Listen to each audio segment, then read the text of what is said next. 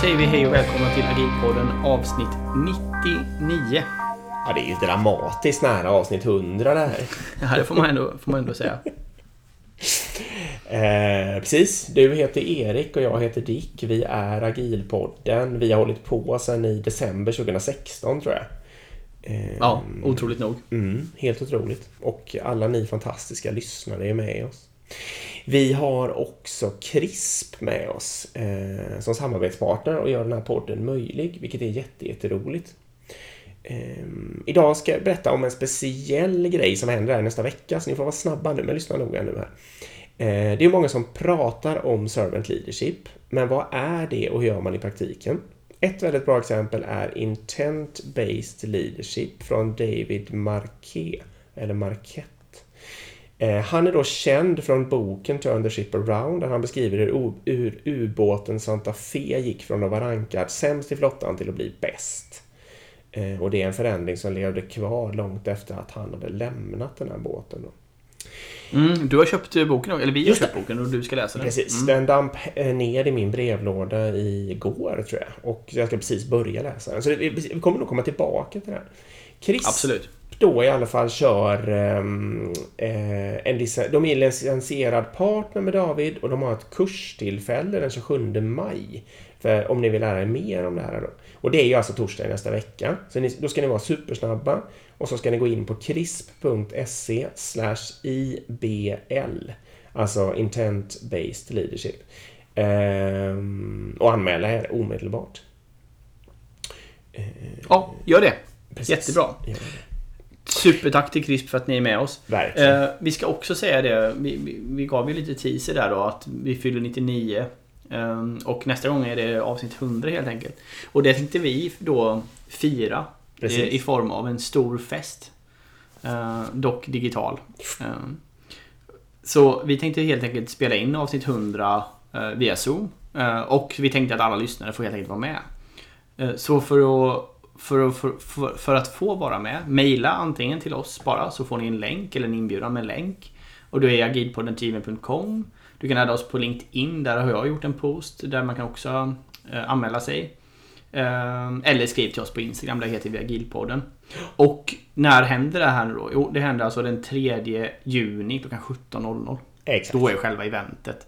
Men man måste alltså bli eh, inbjuden liksom dit. Så Och det är ju eh, skriv till oss så får ni inbjudan. Precis, det är ju på riktigt ett maxantal också så att eh, vill ni vara med så var snabba och anmäl er.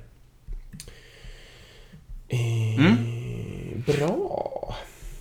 Vi börjar bli som eh, ordinarie podden nu som tar fem minuter innan man kommer till, till ämnet liksom. Aj, aj, aj, är det något sånt? Man börjar bli gammal. Är det medelålderspoddar som håller på så? ja, Fy fan! Det är bara, det är bara poddar som har släppt 100 avsnitt. Aj, aj, aj! Då måste vi genast föryngra Ja, vi till ta. oss och bli lite piffigare. Eh, Ja, får vi tagga till lite. Precis. Idag är det Nej, ju... nej, vi ska se. Ja, Ja, precis. Vad säg, vad ska vi prata om? ett teambaserat ledarskap. Mm. Nej, men jag har tänkt på det här en del. Jag kan inleda lite kanske. Ehm, traditionellt ledarskap, det har vi ju pratat om många gånger innan. Ehm, men det, det finns ju mycket, mycket saker man gör i traditionellt ledarskap. Som många, många av de grejerna kommer ju också från HR. Eh, en grej är då liksom till exempel man gör utvecklingsplan. Man har eh, avstämningssamtal eller uppföljningssamtal eller ett one-on-one eller vad man nu väljer att kalla det med sina medarbetare. Och lite andra sådana typiska processer som man, som man gör. Det som dock har hänt senaste åren sedan man införde liksom alla de här traditionella HR-processerna eller chefsprocesserna. Det är ju att man mer och mer jobbar teambaserat. Alltså tittar man på en IT-organisation idag så sitter man ju nästan 100, mest troligen 100% av sin tid i ett utvecklingsteam med sina kollegor. Ja. Och då blir många av de här gamla processerna helt enkelt förlegade och inaktuella enligt mig. Ja. Och då måste man på något sätt tänka om och göra om de där sakerna. Håller du med? Ja, absolut.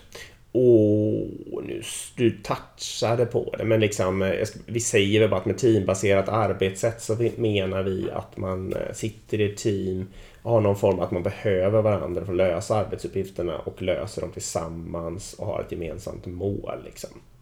Eh, Det har vi pratat om i andra avsnitt. Ja, exakt. Och precis, och då trillar man över i det och då är det, och då är det dumt att tro att eh, man ska ligga, kunna ligga kvar med traditionellt individuellt ledarskap. Det, det är ju det du säger. Ja, och en av mina favoritexempel då, om vi ska gå in på konkreta saker, det är ju just um, utvecklingsplanen. Mm. Så det absolut vanligaste idag är ju att det är en, ett hemligt kontrakt mellan den anställde och chefen. Ja. Så man gör, ja, om vi ska vara, gå supertraditionellt nu, så gör man det här en gång om året. Ja. Man följer någon mall som HR skickat Ja. ut. Eh, Man fyller i då liksom att Ja, det här eh, i bästa fall så är det någon form av feedback involverad. Liksom. Kanske att man har samlat in feedback från medarbetare och så vidare. Eller man får feedback från sin chef. Och man får också ge sin chef feedback. Men sen ska man då klutta i alla de här liksom. Ja, vad har jag för utvecklingsmål? Vad vill jag nå?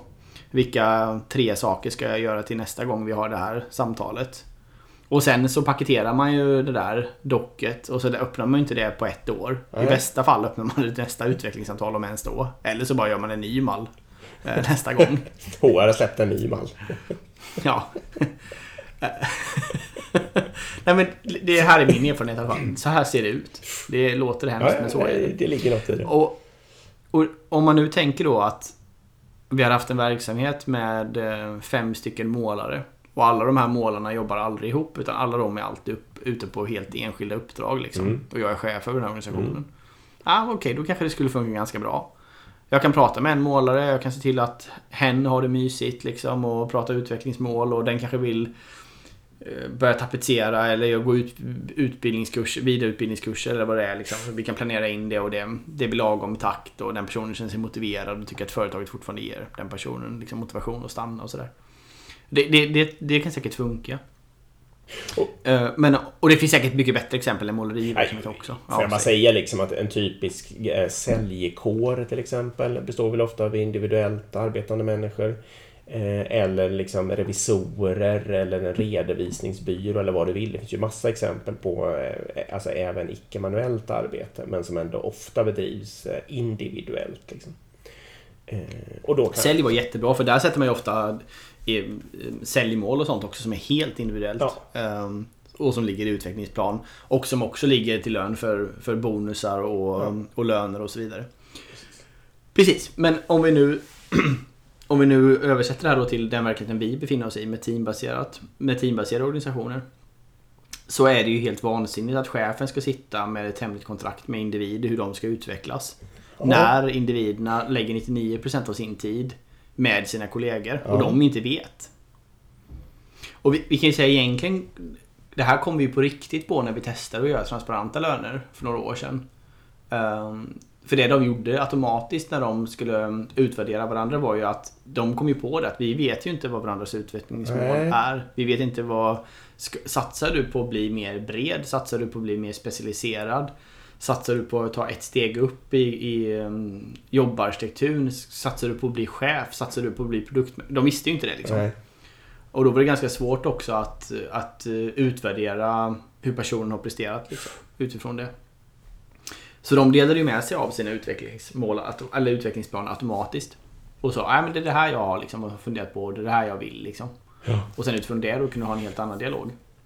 Och där kom ju lärdomen från, från, i alla fall från min sida då, att jag som chef måste se till att de här utvecklingsplanerna eh, görs på någon form av teambaserad nivå då. Ja.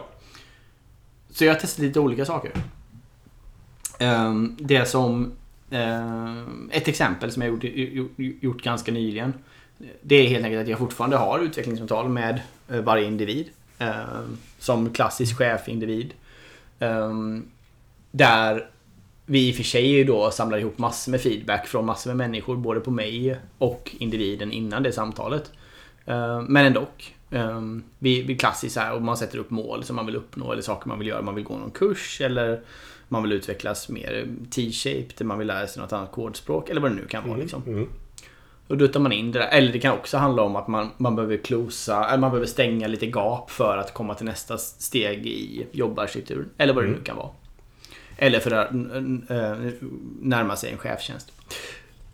Det jag gjorde var att efter jag hade haft utvecklingsavtal med alla individer i det här teamet då. Så gjorde jag en prestation ehm, där ehm, de fick helt enkelt dela med sig. Och det var en frivillighetsbasis. Så det var inte jag som fyllde i den utan de fyllde själva i den. en slide var med det här är vad som står i min utvecklingsplan. Ja. Och det är det här jag liksom ser. Och då var det både kortsiktigt, hur, vad, alltså vad vi gör varje halvår, eller jag gör varje halvår. Så då är det liksom på sex månaders sikt. eh, Vad är det jag vill uppnå? Eh, Och även en långsiktig, alltså två plus år. Vad är det jag ser mig själv i på för typ av roll? någonstans liksom. Mm. Exakt. Ehm, och sen la vi också, bara, bara för att lätta upp det här lite, så la vi också till berätta en rolig fakta om dig själv. Ehm, som en kolumn liksom. så gjorde vi det här som en team. Och då, då, jag sa det, jag var jätte, jag, det här var jag verkligen supertydlig med att det är helt frivilligt att komma på det mötet. Det är helt frivilligt att fylla i den här mallen. Man kan också bara lämna det tomt och inte komma. Om, Mm. om man verkligen, man, det kan ju vara att man av någon anledning inte känner för dela, dela det liksom. Ehm, så ja, då, då gjorde vi så helt enkelt att... Och nu hade jag ju tur och alla mina teamelever tyckte att det här var en kul och bra idé. Jag vet inte om jag kallar det tur, men för all del. Det var nog en, troligt att det skulle bli så. Men absolut. Ja. ehm, och det blev ett jätteuppskattat. Alltså det är bara en timmes möte där vi gick igenom allt det här och ehm, det var mycket aha-upplevelse också faktiskt. Folk bara, ah, okej, okej, jag visste inte att du ville lära dig mer om fronten, men då kan jag ju ta med dig nästa gång vi ska göra en grej, bla bla bla. Ja, det blev Framförallt hade vi en, en... Ja, precis. Framförallt hade vi en ehm, eh, utvecklare som sa det att... Och det visste inte jag heller. eh, innan vi hade utvecklingsuppdraget. Att hon ville lära sig mer om, om produkt. Liksom, om hur prioriterar man? Hur, hur tänker man strategiskt? Vad man ska bygga? Hur man ska bygga sin produkt? Hur bygger man en, strategi kring produkten? Och, och sådär. Och då att, automatiskt hände det det då som var helt fantastiskt på det här mötet. Det var ju att eh, produktchefen som var med också då på mötet eh, plockade upp det på en gång och bara Ja men vi hittar ju såklart en grej, en avknoppad grej som du kan driva utifrån ett produktperspektiv. Ja, men gud vad Liksom kul. i nästa iteration liksom. Ja.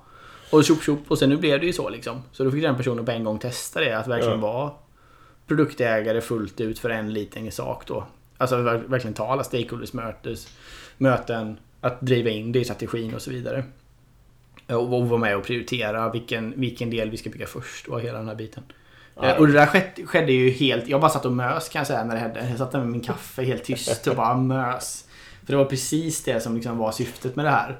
Att om vi vet varandras utvecklingsmål så ger vi också, öppnar vi upp en arena för att det finns möjlighet att hjälpa varandra att nå det. Ja. Det är, det är, liksom, det är tufft att lägga allt på individen och det är också helt tufft att lägga allting på chefen.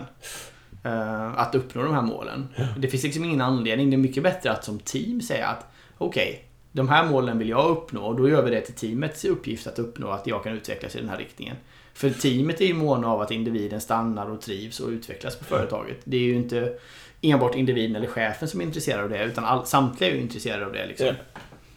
Ja. Eh, ja, nu pratar Ja, jag mycket men... Nej, men ja, det är okej. Och just, det har du varit inne på, men om, man, eh, om det är någon liten techkunskap, liksom, och det är det ju väldigt ofta om det utvecklare vi pratar om förstås, som personer vill utvecklas i, då är det ju tusen gånger troligare att de här fem andra utvecklarna som sitter runt omkring har någon chans att hjälpa till än chefen. Liksom.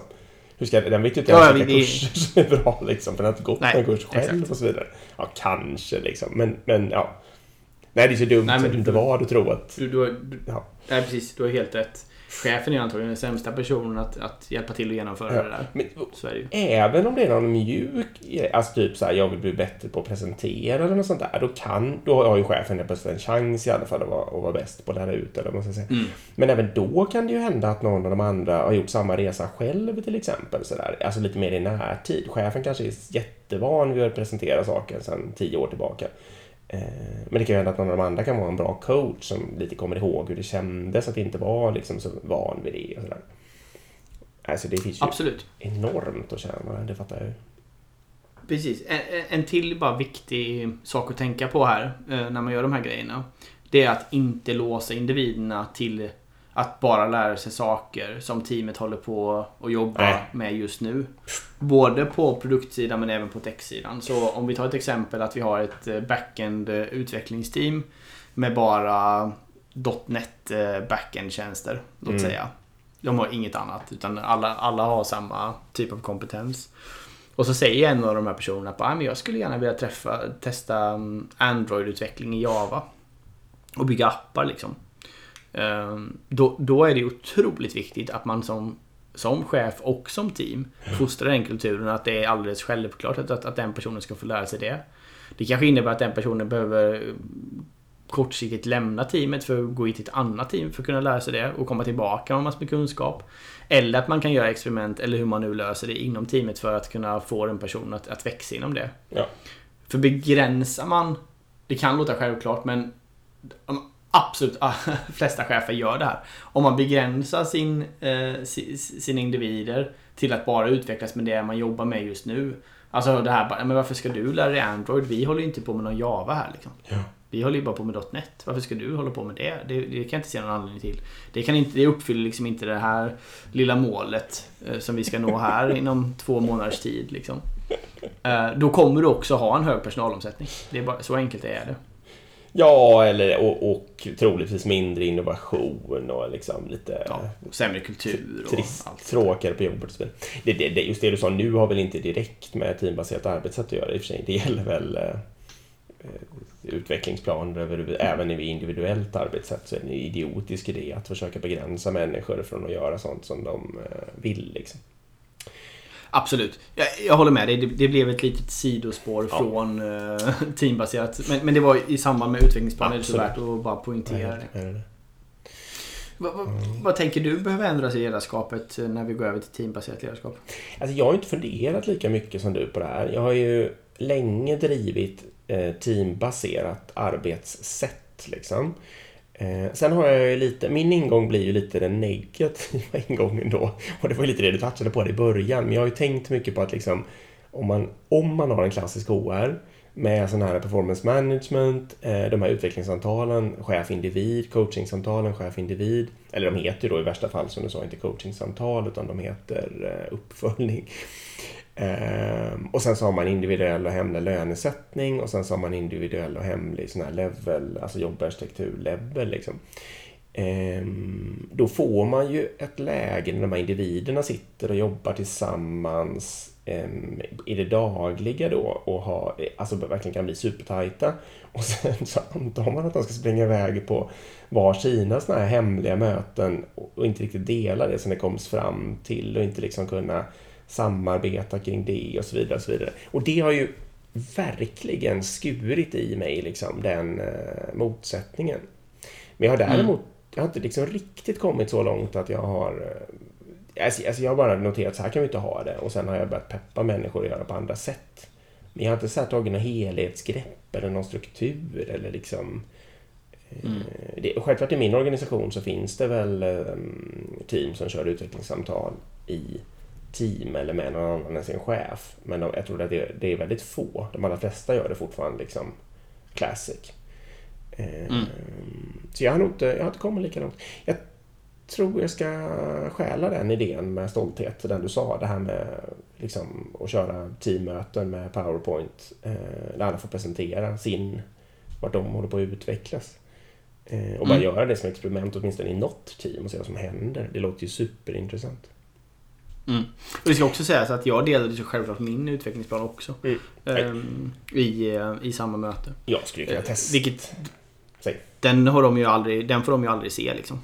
Min utvecklingsplan. Den är ju i kontakt mellan mig och min chef. Så det är ju lika dumt i chefsleden som det är på första linjen. Ja, minst. Så att säga. Ja.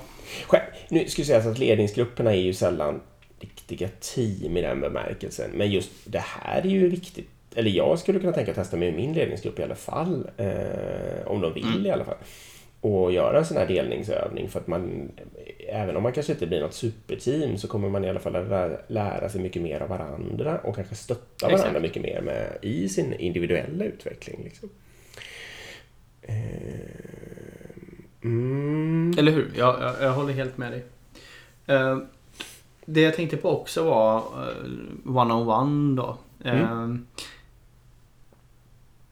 Jag, det är svårt. Jag har svårt för, jag har svårt för det. Mm. Um, och varför jag har svårt för det, det är för att jag, jag, personligen gillar ju mycket, mycket mer att ha alla de här diskussionerna som team. Liksom. Mm. Um, och sen så eh, kan man ju ha respekt då för att vissa diskussioner kanske man inte kan ha i teamet för teamet har inte nått den utvecklingen än. Alltså någon kan ju till exempel säga så här att ja, jag är så sjukt trött på eh, Kalle för Kalle han ska alltid fråga mig om allting. Jag får aldrig jobba på. Alltså så här, och det kanske man, man kanske inte har den kulturen att personen kan, att de kan ta upp det liksom. Men det, det som jag tror mig stör, stör mig väldigt mycket i hela den här one-on-one grejen det är liksom att på något sätt sätter man en, en automatisk hierarki att att chefen ska coacha den Mm. anställde. Liksom. Ehm, det gör att jag har väldigt svårt att Ja men att på något sätt gilla, det, typ, gilla de typerna av möten. Ja, vi pratade om förut. Det kan ju råka Mm. vara så att chefen är bäst lämpad. Men om man anställer Det, väldigt absolut. intelligenta människor som löser svåra problem och så vidare kan det mycket väl vara så att det är någon annan som är mycket, mycket bättre på att coacha en viss person. Och då är det ju, Mm. då är det en fälla att eh, tvinga in alla i att ha one-on-one med chefen. Liksom. Eller hur? Jag tycker, Och sen är det ju vad man gör av det såklart också men så här, eller, jag, jag tror min spaning blir så här. Att i en teambaserad eh, I teambaserad ledarskap eller i en teambaserad organisation eh, Så måste man se upp med one-on-ones. För one-on-ones är uteslutande. mm, Eh, man får inte hålla på och sprida bes, beslut. Man kan inte ta beslut i one-on-ones och så vidare. Så länge liksom man, man får minimera det. Man, det jag försöker använda one-on-ones till är mycket mer bara så här. Hur mår du? Har du bra work balance? Eh, liksom, känner du att det är stressigt? Känner du att du har utvecklats? Då har du roligt? Liksom? Mm. Har du kul? Eh, Alltså sådana grejer som är kanske mer på individnivå också. Eh, Jag är väldigt försiktig med att prata vilka tekniska lösningar borde vi göra eller vilket nästa produktsteg borde vi ta. Um, och det, de diskussionerna tar jag mycket, mycket hellre i teamnivå liksom. Eller på teamnivå. Nu, när jag tänker efter har ju jag en uppfattning om one-on-ones med chef. Eh, och det, jag tror att den baseras kring tre ben och jag tror du har nämnt två av dem nu. Liksom. One-on-ones Mm. med en chef. Eller så här, om man nu fortfarande har chefer överhuvudtaget. Då tycker jag lite olika saker om dem. Till exempel så tycker jag att de behöver ta tag i sånt som ingen annan tar tag i. Det är min generella uppfattning om chefer. Liksom. Eh, Om de överhuvudtaget ska ha ett existensberättigande så ska de liksom lösa de frågorna som ingen annan känner för att, eller liksom av någon anledning inte tar tag i. Och då tycker jag att en kärnarbetsuppgift för en chef, det bör vara att eh, lyssna på allt gnäll och all negativ, eh, Mm, allt det är bra. negativt. Liksom. Och då tycker jag att one-on-one är lämplig. För att då kan man nämligen, jag tycker det är otroligt elegant, för då kan den här medarbetaren kan kräkas hur mycket som helst, få vara hur negativ som helst, få ur sig allt det där och liksom bli lyssnad på. Man behöver kanske ofta inte lösa det eller något sånt där, det är inte det det är frågan om. Och då kan man sopa undan det från möten, för att annars är det plötsligt tio pers som sitter och blir lite negativt berörda och kanske blir lite liksom det blir lite personligt och det, det, någon börjar råka försöka lösa det och den som gnäller kanske inte vill ha en lösning och så spårar allting ur liksom. Men om chefen själv bara vet med sig att men nu, det här är mitt jobb, att sitta och lyssna på det här en stund nu liksom. Eh, och jag behöver inte ta åt mig. Eh, då, då är det borta från bordet. på något sätt. Eh, sen brukar jag också fråga, ehm, har du kul? För det tycker jag också är så här, det kan vara, lite som du sa då, det kan man ju för sig fråga bland alla människor också, men, men det kan vara lite svårare. Och sen brukar jag fråga... Det är inte säkert alltså, att den personen säger då att... Det är inte säkert att den personen säger att nej min mormor dog igår. Så jag, alltså, Nej. det kanske inte den personen tar upp i grupp. Men Det beror ju på. kanske i one-on-one då, och så vidare. Ja. Eh, och den sista är, lär du dig någonting eller vad lär du dig? Och det är ju inte för att jag egentligen tror att jag ska sitta och lära ut något, utan det är mer för att det är så himla lätt. Jag har lättare att lyfta blicken och, och komma ihåg att ställa en sån fråga.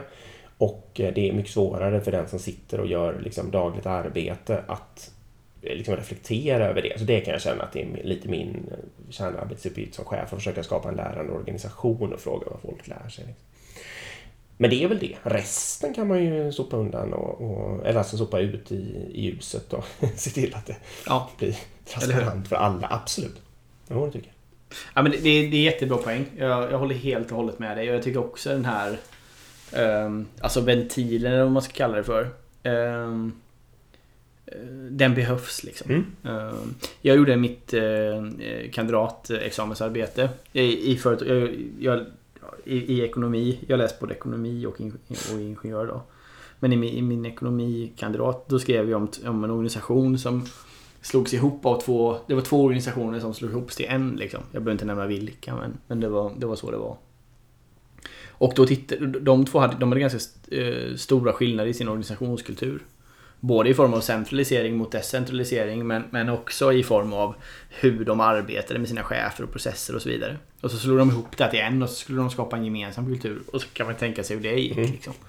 Och det jag gjorde då, jag satt ju bara och, och, och googlade på människor alltså som jobbade på det här företaget liksom, och ringde upp dem och intervjuade dem. Frågade mm. bara hej, får jag intervjua dig om det här sammanslagningen och vad du tycker?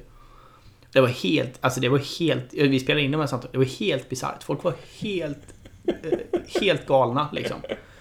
Uh, och jag tänkte på det bara shit, jag är verkligen... Jag, jag kände mig som en chef då, om du förstår vad jag menar. Ja, jag öppnade en ventil liksom. Och så bara det bara öste ut skit som de har suttit på i då ett ja. år. Ja, det här var ungefär ett år efter organisationsförändringen gjordes som jag gjorde intervjuerna. Uh, så det bara, det bara trycktes ut 30 minuter skitsnack liksom. Och sen kändes det nog lite bättre för den individen. Så ringde jag nästa, så var det nästa ventil liksom. och då tänkte jag verkligen nu i efterhand. Jag tänkte nog inte det då. Ja, det var ju, ja precis. Då tänkte jag det bara att okej, okay, uppenbarligen finns det inget forum för de här individerna att vädra de här uppsikterna. Det finns antagligen ingen chef som frågar vad tycker du om det här?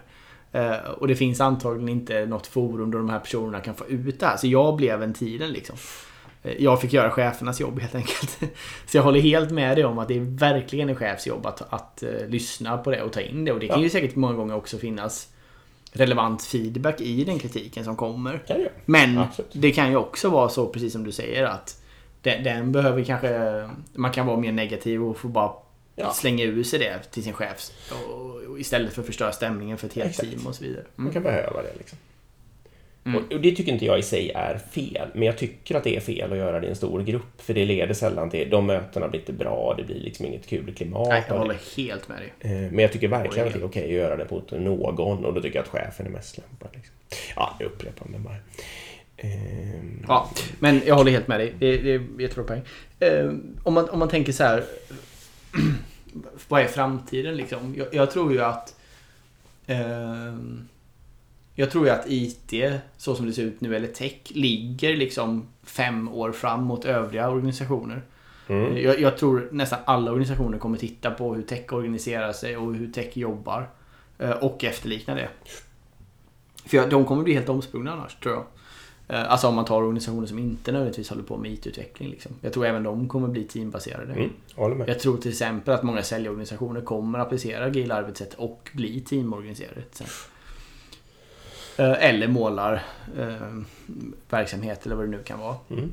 Um, så, så baserat på det så tror jag ju också att eh, om, om, vi, om vi framtidsspanar och antar det att det kommer bli mer och mer teambaserade mm. organisationer så kan vi också då anta att vi kommer behöva göra mer och mer av de här eh, förändringarna. Mm. I det precis det vi har pratat om nu. Liksom. Det kommer inte bara, det här gäller inte bara IT nu som jobbar med Scrum-team utan det här kommer gälla alla organisationer framöver. Det var det som var min poäng. Ja, men sant många människor kommer behöva lära sig eh, teambaserat ledarskap helt enkelt. Mm. Vad heter det? Kompeten chefens kompetens då i sakfrågan? Är den, kan man tänka eller jag tar ju en gissning här då så att säga. Ja. Jag tror att klass, individuellt ledarskap kanske ofta kräver att chefen kan lite mer om sakfrågan. Mm. Och teambaserat minskar väl den, eh, det behovet liksom. Det var, min, det var min första spontana tanke också. Att, jag, att precis så är det.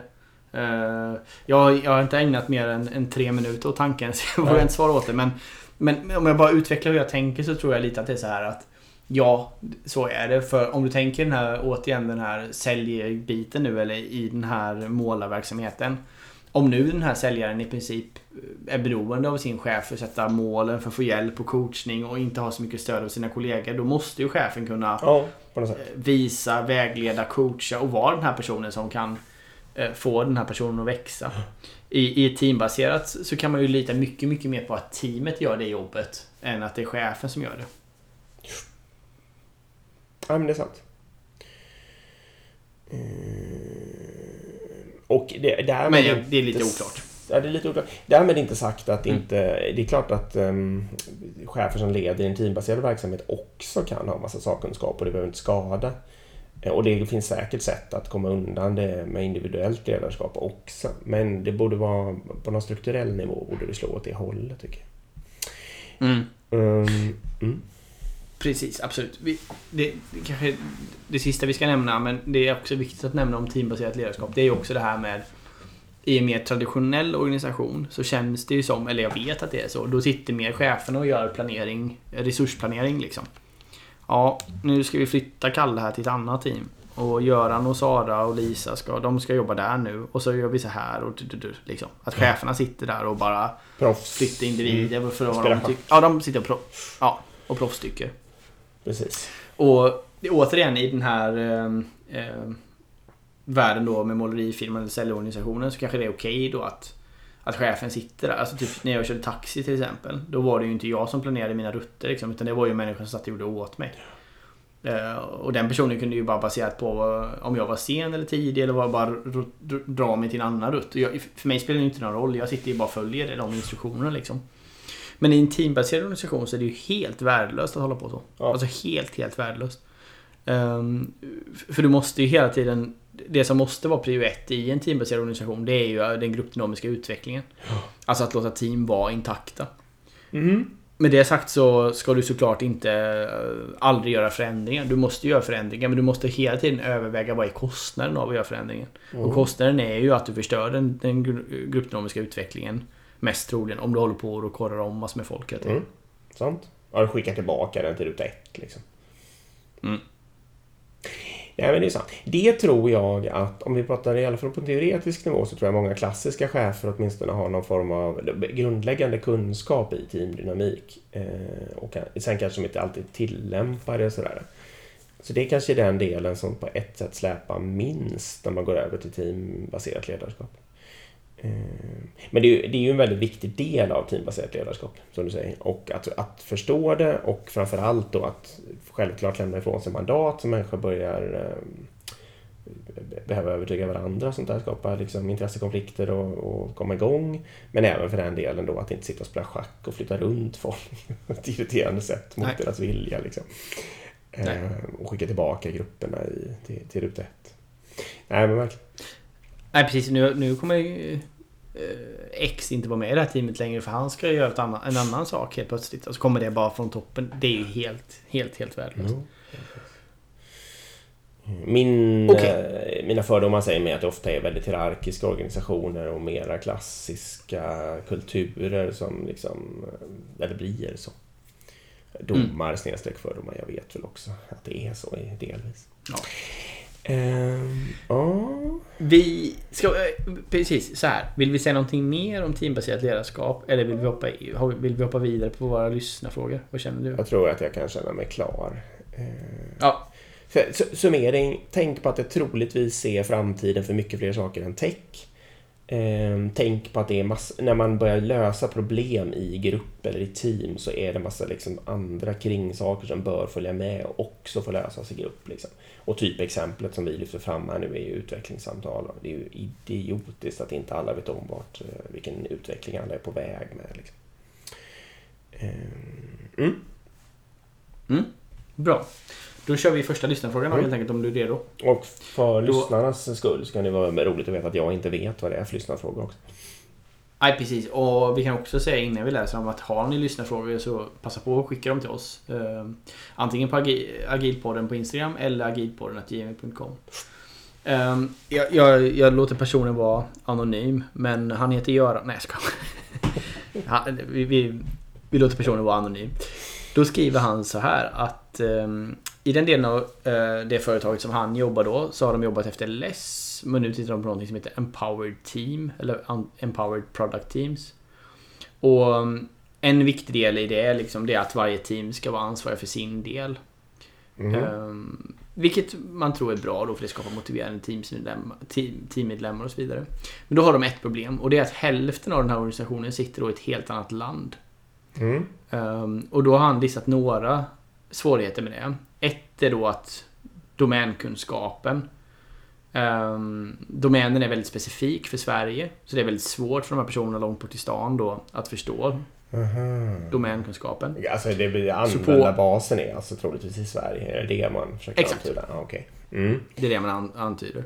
Och antagligen är det så att även de svenska användarna kanske då... Alltså det kanske är specifikt för vår kultur eller vårt land Mm, eller någonting. Alltså, det kan vara precis. Och sen är det så också att supporten funkar inte då. På, på, på grund av GDPR så får inte de ta hand om support. De får alltså inte titta på loggar och sånt.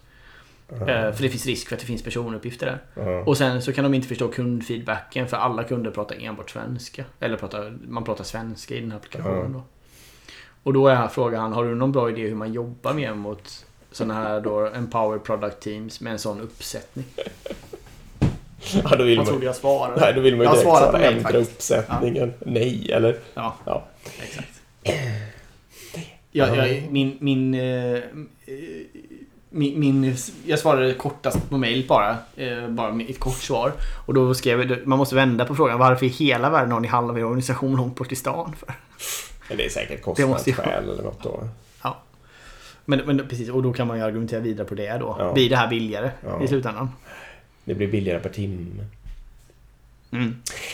Nej, det kan man ju precis. De vill, less, less kan faktiskt inte jag så mycket om. Men det andra som du sa att de vill göra, det var ju troligtvis att få en autonom arkitektur då, när varje team känner ett stort ansvar och kan agera självständigt på sin egen arkitekturella byggbit, liksom. Sin egen produktbit. Ja.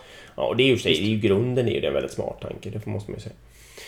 Ja, det- Eh, det känns ju lite som, om jag bara ska lägga till någonting till ditt nej, så känns det lite som eh, Oj, nu är det pandemi och allt. Annars hade det känts som att resa hade kunnat vara ett svar. Om de här långt bort i stan-människorna kan komma hit. Och kulturutbildning, det går ju förvisso att göra även mitt under pandemin. Så att de kanske kan förstå den svenska kontexten lite bättre. Eh, Jobba en del med översättning, alltså lägga lite pengar och tid på det kanske. Översätta de viktiga sakerna i alla fall. Ehm, kanske då, precis, om man, återigen om man öppnar resedelen, då kan de ju medan de är här kan de få jobba med support då liksom och komma åt loggan och så vidare så att de åtminstone någon gång under sin karriär är det här liksom har sett hur den delen går till. Även om de inte kan göra det sen eh, hela tiden. Liksom. Alltså där någonstans, om, jag, om det var ett randevillkor att jag var tvungen att använda långt bort i stan-teamen, om vi nu ska kalla dem så. Då är det typ sådana Mm. knep jag skulle ta till för att, för att underlätta situationen. Men jag skulle ju också, förstås, om jag hade en chans, skulle jag ju välja att inte göra, lösa det på det viset. Mm. Precis, vi var i den här situationen med eh, när vi jobbade ihop. Att vi hade brasiliansk verksamhet. Mm. Ja, Ehm, som, som vi inte då... Ja, precis. Mm. Nej, men det var inte lika dumt.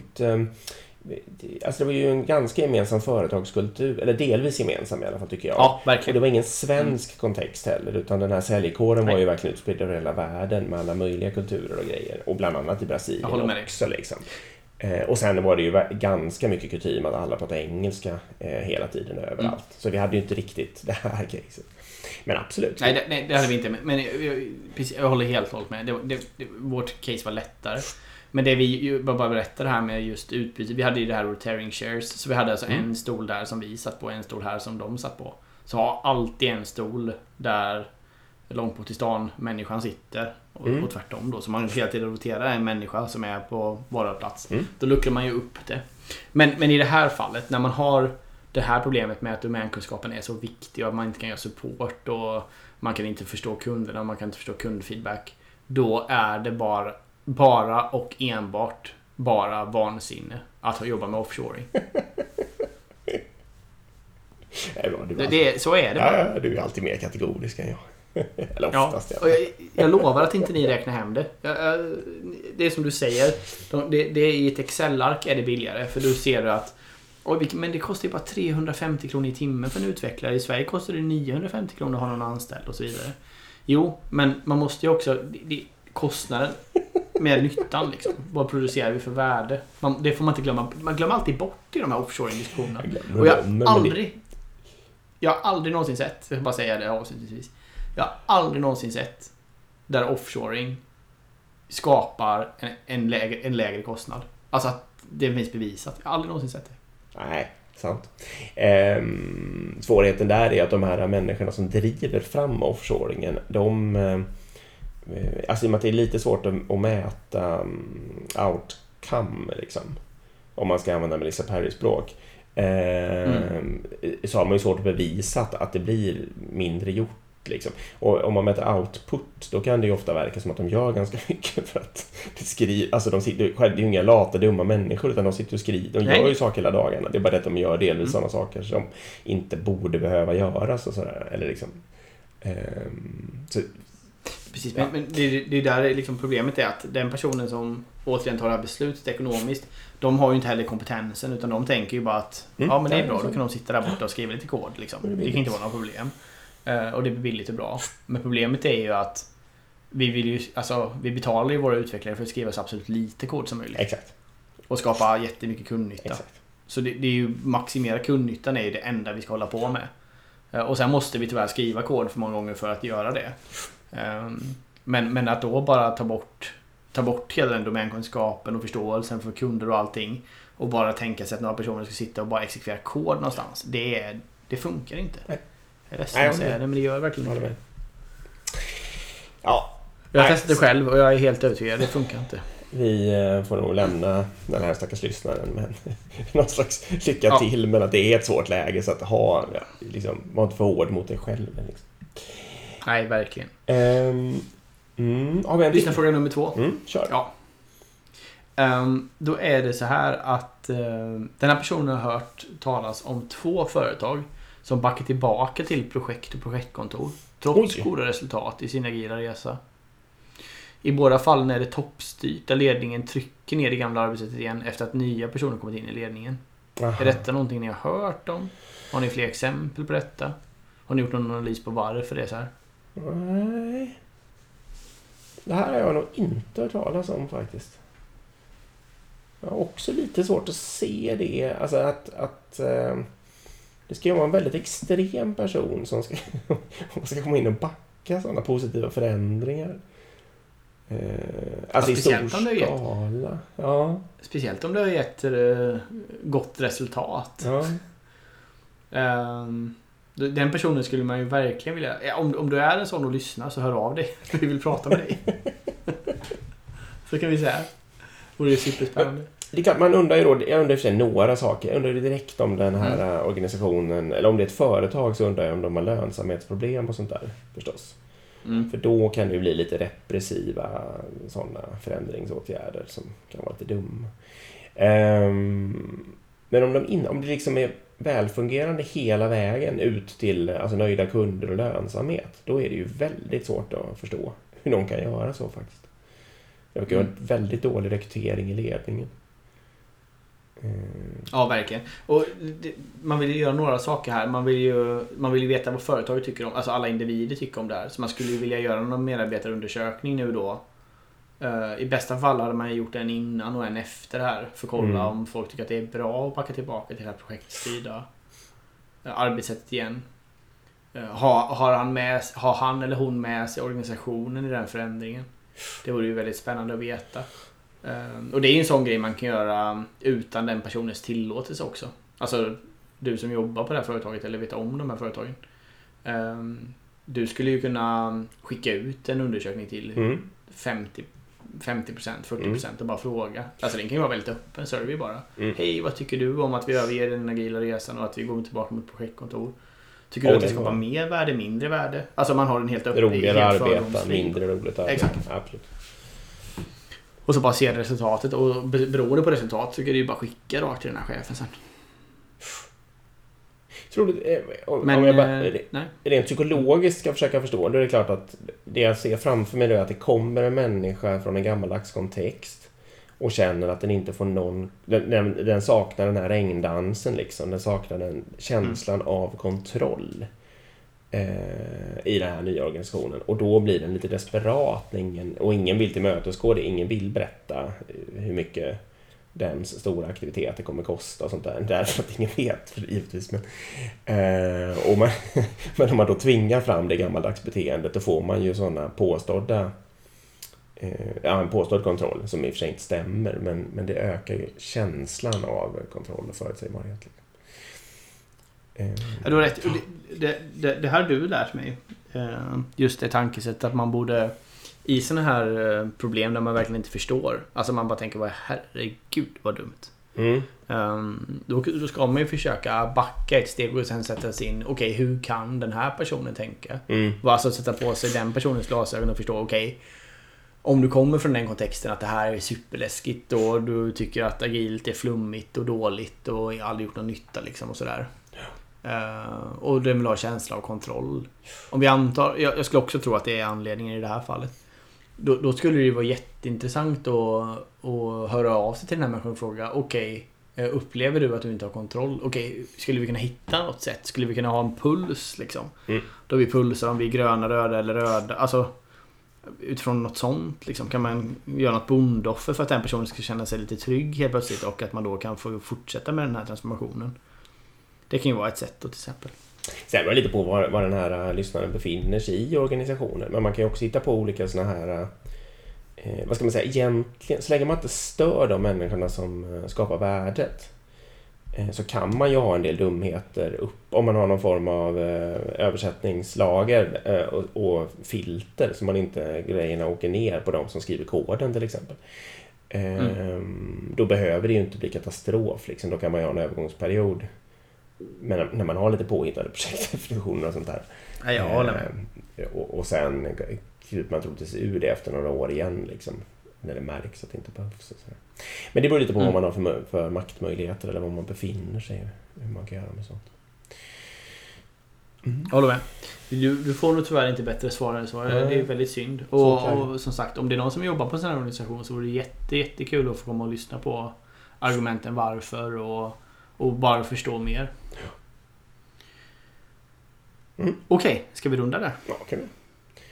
Mm. Ska vi ta återigen och puffa för Verkligen. CRISP och kursen? Exakt. Gå in på crisp.se IBL och anmäl er. Exakt. Och det är alltså kursen i Intent-Based Leadership eh, som hänger ihop med den här ubåtskaptenen David Marquette. Och den går den 27 mm. maj, så var blixtsnabba om ni hör det här nu när vi släpper. Ja. Och det vore otroligt roligt eh, om ni ville komma eh, till vårt lilla Zoom-möte eh, den 3 juni klockan 17.00. Precis. Då vi spelar in. Vi kommer alltså spela in avsnitt 100 i det här eh, i det här mötet helt mm. enkelt. Och vi kommer Precis. också släppa det som ett vanligt avsnitt sen. Eh, så nu har ni chans att vara med i Agilpodden allihopa mm. här. Ja, exakt. Ni kan få säga något liksom. Om ja, exakt. Så det vore superkul om ni, om ni kunde komma dit allihopa. Um, och lättaste sättet då att anmäla sig det är antingen att mejla oss bara så får man en, en, en länk till anmälan. Eller följ oss på LinkedIn eller på Instagram eller någonting bara. Hör av, hör av er till oss så fixar vi det. Och mejladressen är ju agilpodden gmail.com och på Insta heter vi agilpodden. Och i LinkedIn också. Oh. Vi borde köpa partyhattar till, till det för övrigt. Mm. Alltså lite guldkonfetti och sånt där. Mm. Fyrverkerier. Mm. Fyrverkerier. på Zoom. Om jag typ går ut på min telefon och trycker iväg en raketjävel och filmar det. Tror du? Absolut. Jag var med dig på partyhattarna men sen började det kännas lite farfetched. Ja, men jag det är klart ska fyrverkerier. Jag hittade, det finns en, eh, en eh, farm i Australien som eh, har ställt om sin affärsidé lite med, eh, med tanke på att man inte kan besöka dem nu i covid ja. Så man kan hyra in olika djur, alltså vara med i en Zoom-möte. Man kan typ hyra in då en alpacka som står och tittar bara i 40 minuter rakt in i en kamera liksom. Så kommer den in där med. Det känns som en given grej för år. 100, 100 avsnitt va? Ja, det var kreativt. Så förvänta er ett, ett random djur i det samtalet. Precis, som deltar.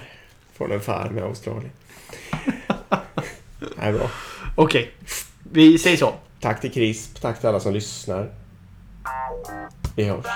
Ha det så bra. Hej. Hej.